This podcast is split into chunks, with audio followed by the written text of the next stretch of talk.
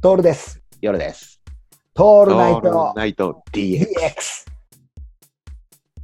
そんな日常の風景じゃないものを見ちゃった時とかってさ、うんこう夜寝た時とかさ、うん。夢見ちゃうんだよね、俺。うん。こう、こうバカ脳みそなんだろうね、俺の脳みそって。 こう、なんていうか、いつもじゃないことが起き起きると、うんそれをすぐ夢に見るのよ。うん。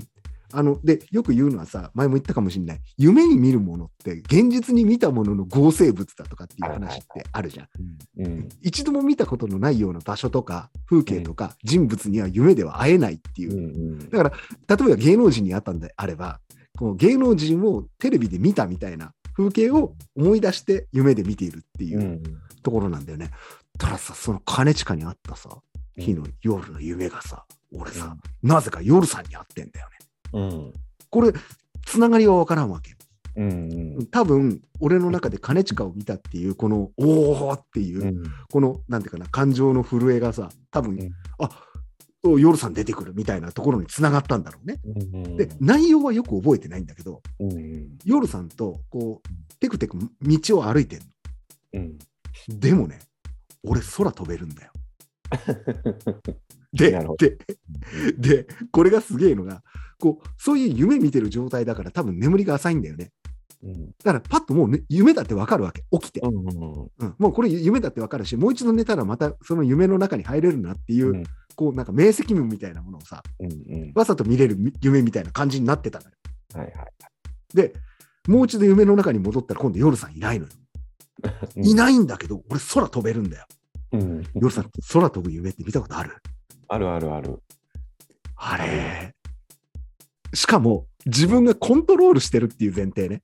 そうそうそうそうそうそうそう。楽しくね。楽しいんだけどさ、でも俺の場合、空飛ぶんだけど、低空なんだよ。超低空なの。それって、それって50センチぐらいのところを飛んでるってことえっ、とね、30センチぐらい。うん。それ低空だね。低空だよ。それ飛ばなくてもいいじゃん。そう、そうなんだよ。結もう構、すげえ遅いの。結構這いつくばってる感じじゃん。うん。 空飛ぶ嫌だね。そうなんだよ。ほら、俺高いとこダメじゃん。あ、そうだった。夜多さん分そ高いとのこストろッだかパらーが働いてるんだと思うんだよね。ちゃんとほら、意識下に置かれてるじゃん。うん。俺、高い、逆に言うと高いところ大好きだからさ、うん。